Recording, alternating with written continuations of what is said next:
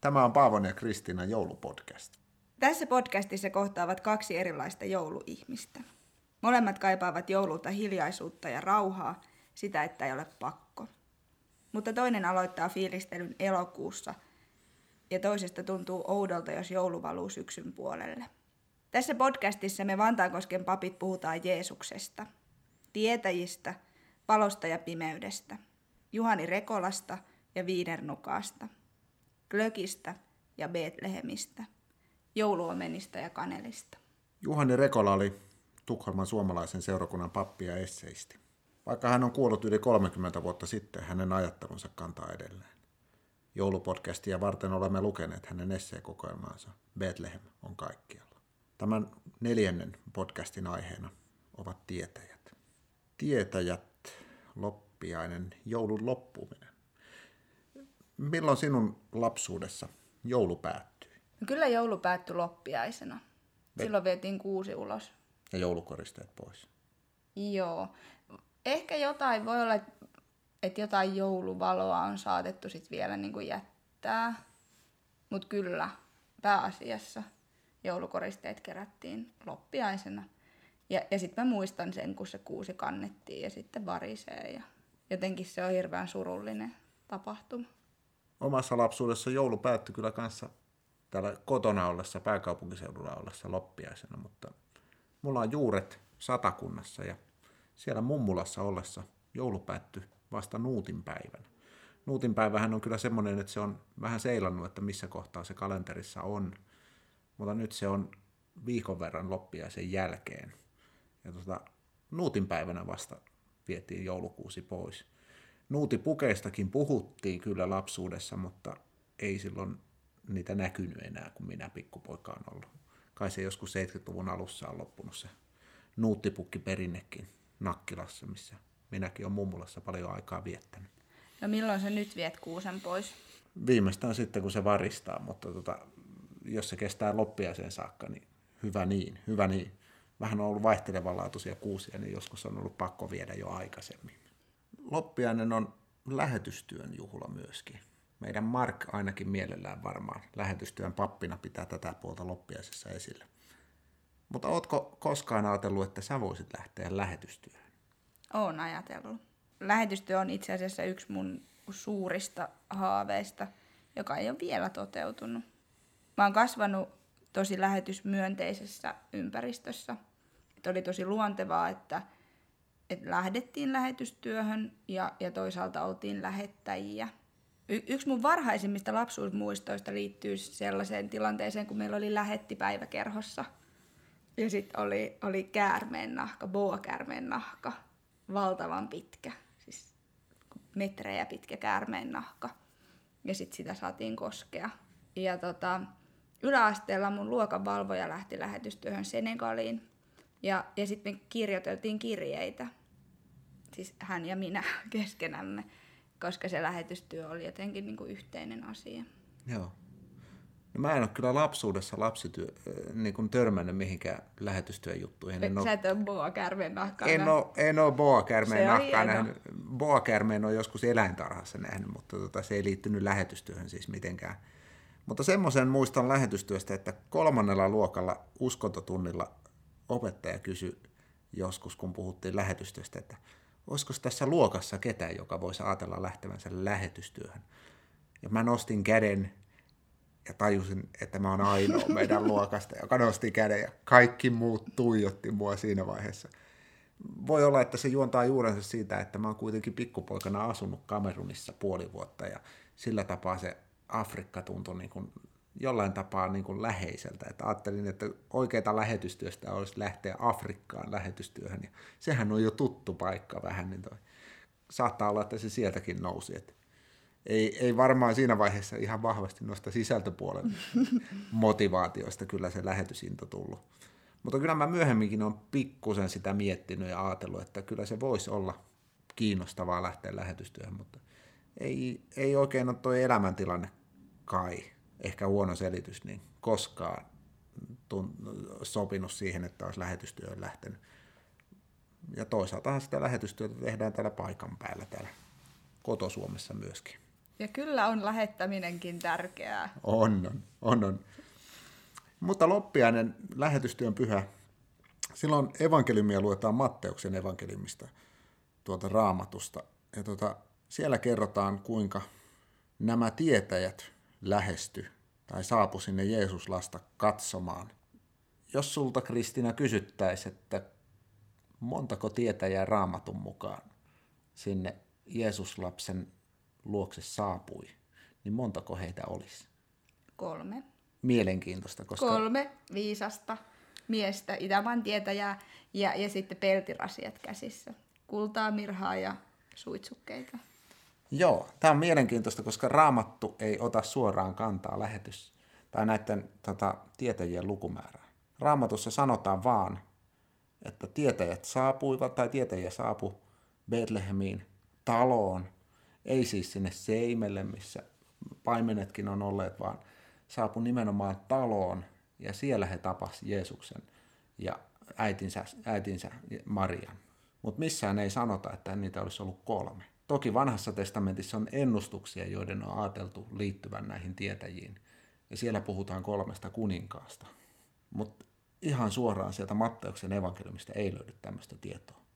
Mutta myöhemmin on syntynyt vahvat legendat hyvin varhain jo siitä, että tietäjiä on ollut kolme. Mutta tämä paljastaa jotakin toki meistä ihmisistä, että me rakennellaan tuommoisia tarinoita ja maalaillaan ja väritellään ja loppujen lopuksi on aika vaikea löytää tietoa, mistä, mistä se alkujaan se oma käsitys onkaan peräisin.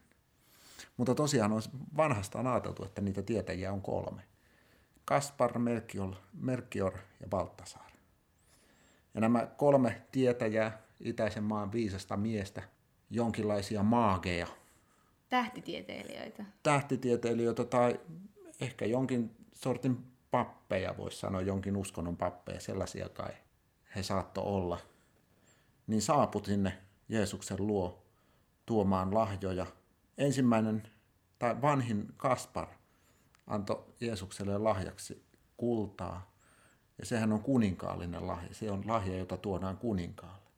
Nuori Melkior toi Jumalalle sopivan lahjan. Hän toi suitsuketta.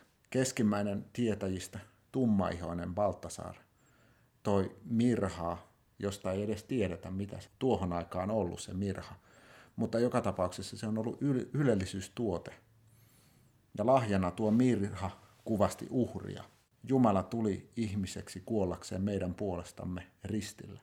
Sitä kuvastaa tuo Baltasaarin tuoma mirha. Mutta sitten näiden kolmen tietäjän lisäksi on syntynyt myöhemmin useitakin legendoja siitä, että on ollut enemmänkin niitä tietäjiä, on ollut neljäs tietäjä. Yhden legendan mukaan neljäs tietäjä oli kunnioitettava Beda. Tämä Beda myöhästyi rajusti. Hän oli tulossa toisten tietäjien kanssa, mutta matkalla hän viivästyi, koska hän kohtasi erilaisia kärsiviä, onnettomia ihmisiä. Ja aina tämä Beda pysähtyi auttamaan, vaikka tähteä olisi pitänyt seurata. Beedalla meni lahjatkin matkan varrella hukkaan hän kohtasi sellaisen tilanteen tuolla matkalla, että isä oli velkaantunut ja kuollut sen jälkeen ja leskivaimolla oli yksi poika, ainoa poika. Ja tämän pojan piti lähteä orjaksi maksaakseen kuolleen isänsä velan. Niin Beda suostukin, halusikin lähteä orjaksi tämän pojan tilalta, jotta leskivaimo ei menettäisi ainoa poikaansa. Ja Beda oli 30 vuotta orjana laivalla lopulta Beda, Bedan kohdalla ei edes muistettu sitä, että hän oli vapaaehtoisesti lähtenyt uhriksi tuonne orjan osaan. Eli hän joutui jotenkin uhraamaan oman uhriutensakin. Vuosien kuluessa tähti aleni, katosi taivaanrannan taakse. Ja kun Beda vapautui tuolta orjuudesta, hän jatkoi kuitenkin matkaansa. Josko kuningas kuitenkin olisi syntynyt vaikka merkkejä hänestä ei löytynyt. Beda tuli Jerusalemiin ja löysi Jeesuksen ristiltä. Lahjaa Bedalla ei ollut, joten hän pyysi. Minulla on vain sydämeni. Herra, ota se. Millaisia ajatuksia sussa, Kristiina, toi herättää toi neljännen tieteen matka? Vähän hämmentyneitä. et, et jotenkin kun on ajatellut, että ne on ne kolme tietäjää ja sitten yhtäkkiä onkin neljäs, joka on myöhässä, se on hirveän inhimillistä. Miltä muuten myöhästyminen sun mielestä tuntuu? No mä oon niin pedantti ihminen, että myöhästyminen on mulle tosi piinaavaa. Mua nolottaa se ihan hirveästi. En todella ole ihminen, joka pystyisi kuittaamaan omat myöhästymisensä käden viittauksella, olan kohautuksella, vaan, vaan jotenkin otan niistä aina itteeni. Et, et sä et olisi ollut tämä neljäs? En mä tiedä, mä unelmoin kyllä, koska tuossa Beedassa on jotakin ihan valtavaa kaunista. Hän halusi auttaa muita ihmisiä, hän halusi auttaa kärsiviä ihmisiä. Niin kyllä mä nyt haaveilen, että mä osaisin laittaa asioita tärkeysjärjestykseen, että mä voisin olla hetken myöhässä, 30 vuotta myöhässä, jos mä oikeasti pystyn tekemään tärkeitä asioita, auttamaan toisia ihmisiä tässä maailmassa. No, on myös toinen legenda näistä, tai, tai useampikin, mutta mut mulle niinku, ö, osui silmiin tällainen ö, legenda neljästä tietäjästä, että itse asiassa tämä neljäs, joka myös on myöhässä, on tietäjä kuningas. Ja vähän niin kuin saapui sille kohtaamispaikalle, mikä oli sovittu, että mistä lähdetään seuraamaan tähteä, niin hän tuli siihen myöhässä, mutta sitten kuitenkin päätti lähteä perään ja ajatteli, että hinnalla millä hyvänsä hän löytää kyllä, kyllä tämän kuninkaiden kuninkaan. Tällä neljännellä tietäjällä oli mukana vastasyntyneelle kuninkaalle tarkoitettu lahja. Se ei ollut kultaa, mirhaa eikä suitsukkeita, vaan se oli kallisarvoinen kivi, jota hän oli koko elämänsä ajan säilyttänyt tätä tilaisuutta varten. Ja, ja tota, vuodet vieri ja kuningasten kuningasta ei löytynyt. Ja tietäjä kuningas kuitenkin itsepäisesti jatko matkaa. Ja lopulta, kun se reissu kesti niin pitkään, niin kaikki varat ja rahat oli käytetty loppuun ja lopulta hänellä ei enää ollut kuin se kallisarvoinen kivi. No sitten köyhyys ja puute mursi tämän kuninkaan ja niin hän sitten kuitenkin myi myös sen kallisarvoisen lahjakiven. Ja, ja tästä kuninkaasta sitten kun nekin rahat loppu, niin tulikin kerjäläinen. Ja vuosia kulu ja tietäjä kuningas siinä kaiken puutteen ja kurjuuden ja, ja osattomuuden keskellä alkoi itse unohtaa oman alkuperänsä ja oman elämänsä tarkoituksen. Hän ei enää tiennyt, kuka hän on tai mistä hän tulee. Ja myös moraali alkoi rappeutua ja hän tutustui rikollisiin ja alkoi varastella ja hyökkäillä ihmisten kimppuun ja, ja lopulta hänestä tuli ryöväri ja hän myös, myös sitten surmasi ihmisen. Ja tota, sitten hän joutui vankilaan ja kukaan ei oikein tiedä, että kuinka kauan hän siellä vankilassa oli. Mutta sitten kun hän pääsi vankilasta ja, ja oli menossa rangaistusta kärsimään, niin hän huomasi, että hän on, on menossa kaupungin ulkopuolelle paikkaa, jonne oli pystytetty kolme ristiä. Ja siellä ristillä hän huomasi, että keskimmäisessä ristissä lukee Jeesus Nasaretilainen, juutalaisten kuningas. Ja äkkiä hän, hän muisti, että kuka hän on ja mitä hän on etsinyt. Ja se, mitä hän on etsinyt, on ristillä hänen vieressään. Ainoat sanat, joita hän ehti Jeesukselle sanoa, oli, että Herra, muista minua valtakunnassasi. Ja Jeesus vastasi, että tänä päivänä olet minun kanssani paratiisissa. Ja, ja sitten Jeesus kuoli.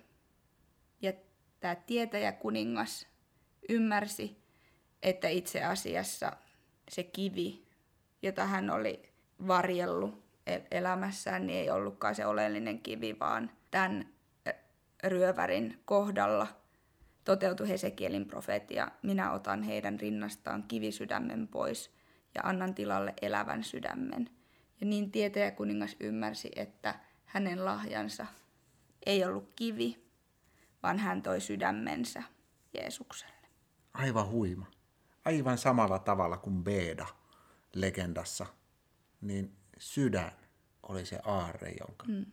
neljäs tietäjä toi Jeesukselle molemmissa jotenkin näissä legendoissa hirveän vahvana on semmoinen armollisuus. Toinen on ilkeä rosvo ja hölmöilee ja toinen taas on hyvä ihminen, joka epäonnistuu isossa tehtävässään auttaessaan muita ihmisiä jollain tavalla hyvyydessään hölmö.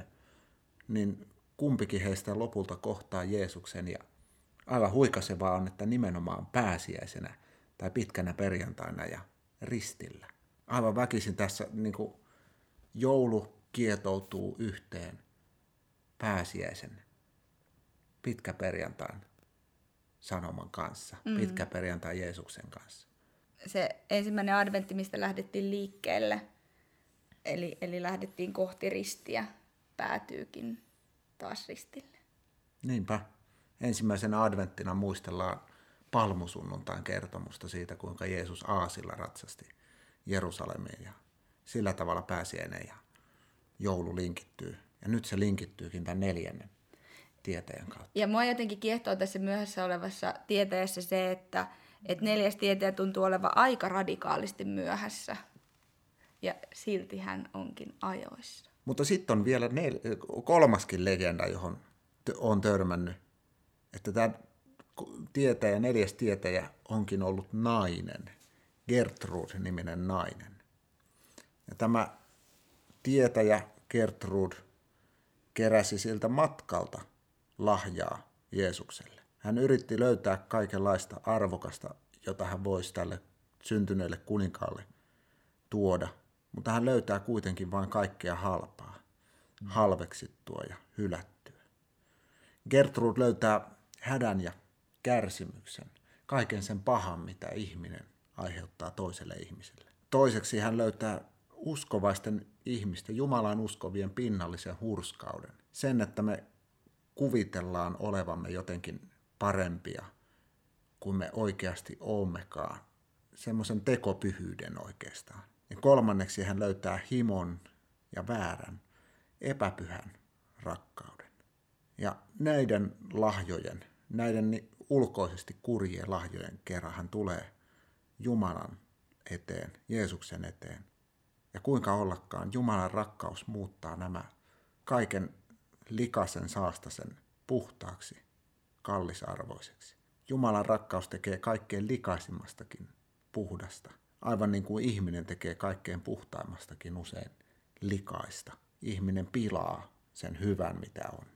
Mitä herättää tämmöinen Gertrud-legenda ajatuksia?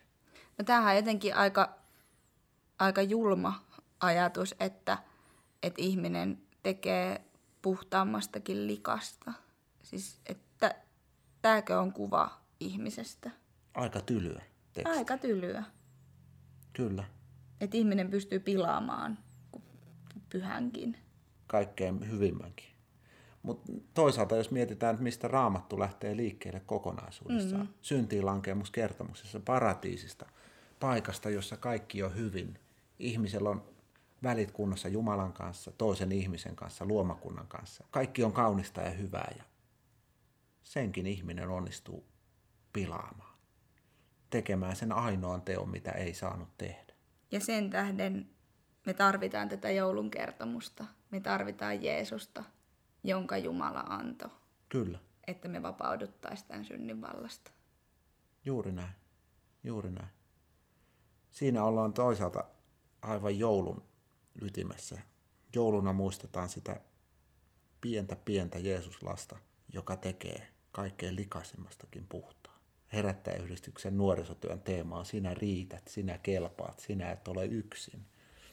Se on yksi muotoilu tästä samasta asiasta, siitä, että Jumala tekee likaisesta puhtaa. Me ollaan jo tosi lähellä joulua. Mitä sä odotat tältä joululta? Mä en tiedä, onko mä hyvä vai huono joulunviettäjä loppujen lopuksi. Mutta mä, mua ahdistaa joulussa, jos jouluna on kiire, paine, pakko tehdä jotakin. Mä ajattelen, että joulun pitää olla riittävän rento, riittävän vapaa. Jouluna pitää olla, saa olla hyvä olla että jos joulupöydästä sattuisi unohtumaan vaikkapa kala, joka on mun lempijouluruoka, lohi on se mun juttu joulupöydässä.